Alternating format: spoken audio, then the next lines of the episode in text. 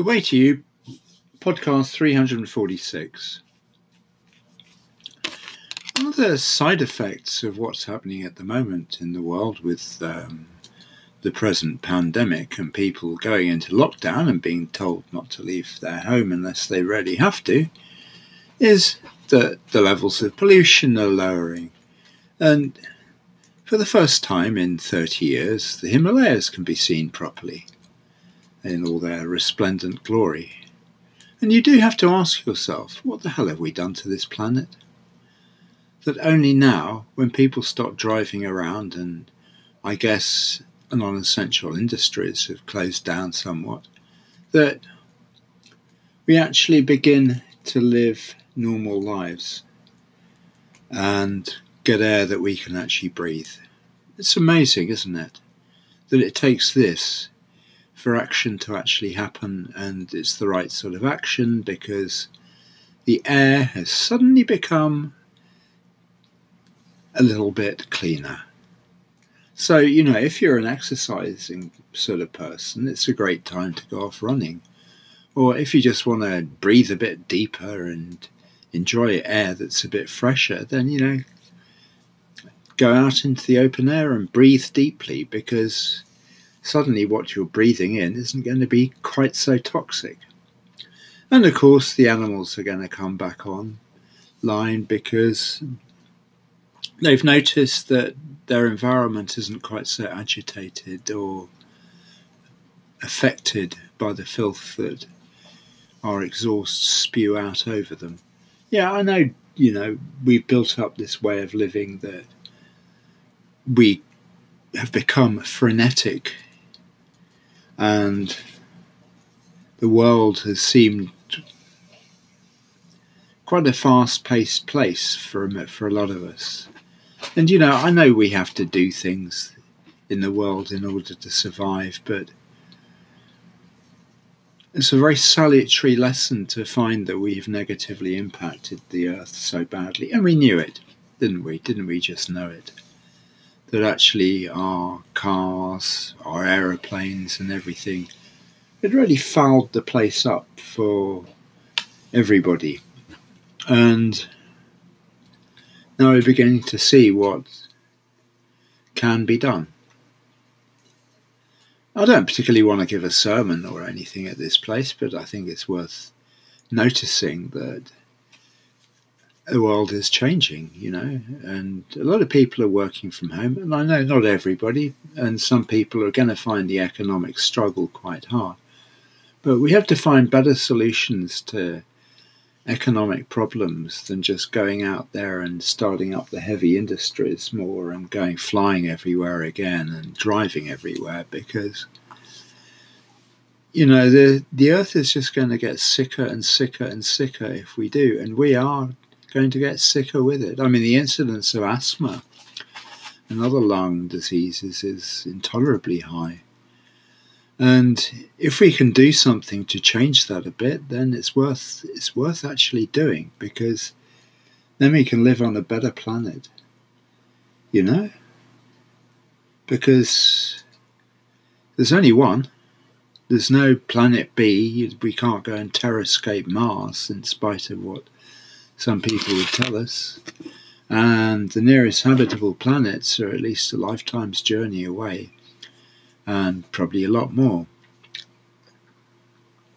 You know, there are places we can go and live um, outside the solar system. Now, anybody fancying getting on a, a spaceship to go outside this solar system is very welcome to it. So basically, we have to work with what we got.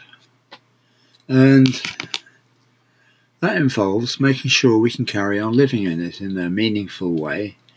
And I know a lot of work's been done with renewable energy and cutting back on pollution and well, the obvious thing is just planting loads and loads and loads of trees and rewilding the world, and that would probably save us if, if we did that. That would also save us from stripping away further the environment wild animals have to have to live in. And it has been noticed that the present COVID coronavirus crisis is actually in part due to the fact that wild animals have had to go too near human civilization because their own environments have been torn apart.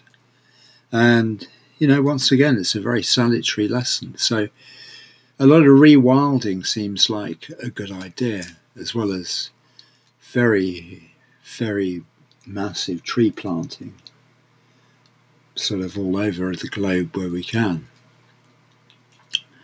And gradually try and get this planet back in working order so that we aren't melting the ice caps, we're not leaving plastic trails everywhere that creatures can get caught up in, particularly sea bound creatures and birds and stuff, and you know, generally behaving ourselves better because otherwise, in 20 years or, or so, it's all going to just end in, well, maybe another mass plague or something that wipes us out. It's like we just lost the plot. We became too big. We didn't really have the answers to keeping ourselves safe. We had the answers to creating loads of stuff and a lot of, quite a few really rich geezers sort of exploited various forms of wealth in order to um, make money for themselves. And I think of people extracting minerals from the ground at God knows what sort of a rate, and and then the ground they've worked over becomes useless for anything. Uh, you know, there's a lot of proper thinking that needs to go in to this project and I'm, I'm only one person and I don't have anything near all the solutions, but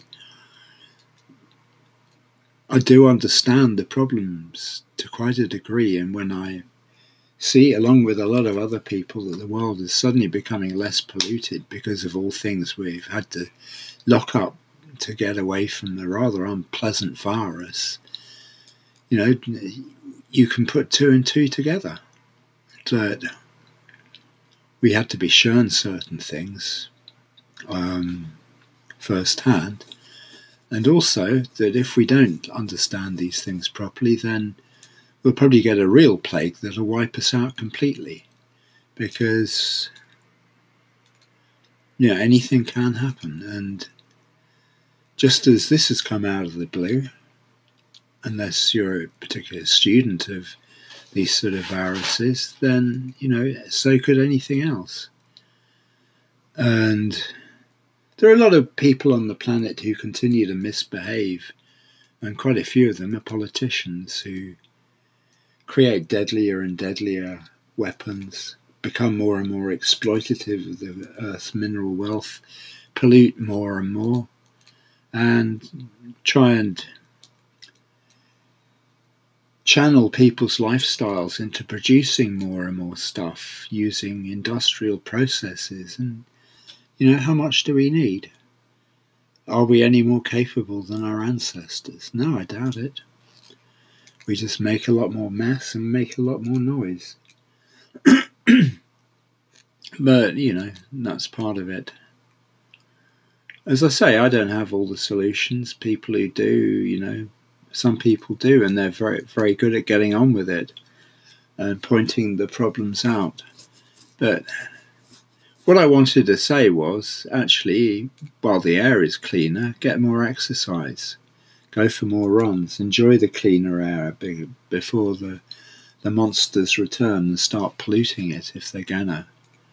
Um, and if planting a few trees takes your fantasy, then do that. And, you know, if you have a garden, then leave some of it overgrown so that creatures can live there. I mean, I've got a fox who lives near here, and I quite often see him or her lying on my lawn, and it doesn't worry me.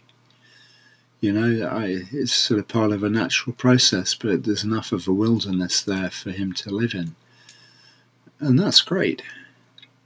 Um, of course, there were a few bird feathers lying around where I saw him lying, so Obviously, the bird had had a slightly more unpleasant experience than than I had looking at him. But you know, that's life, isn't it? That's the law of nature. And we have to make sure that nature can carry on being, you know, that it's possible for the animals to survive our presence on this earth.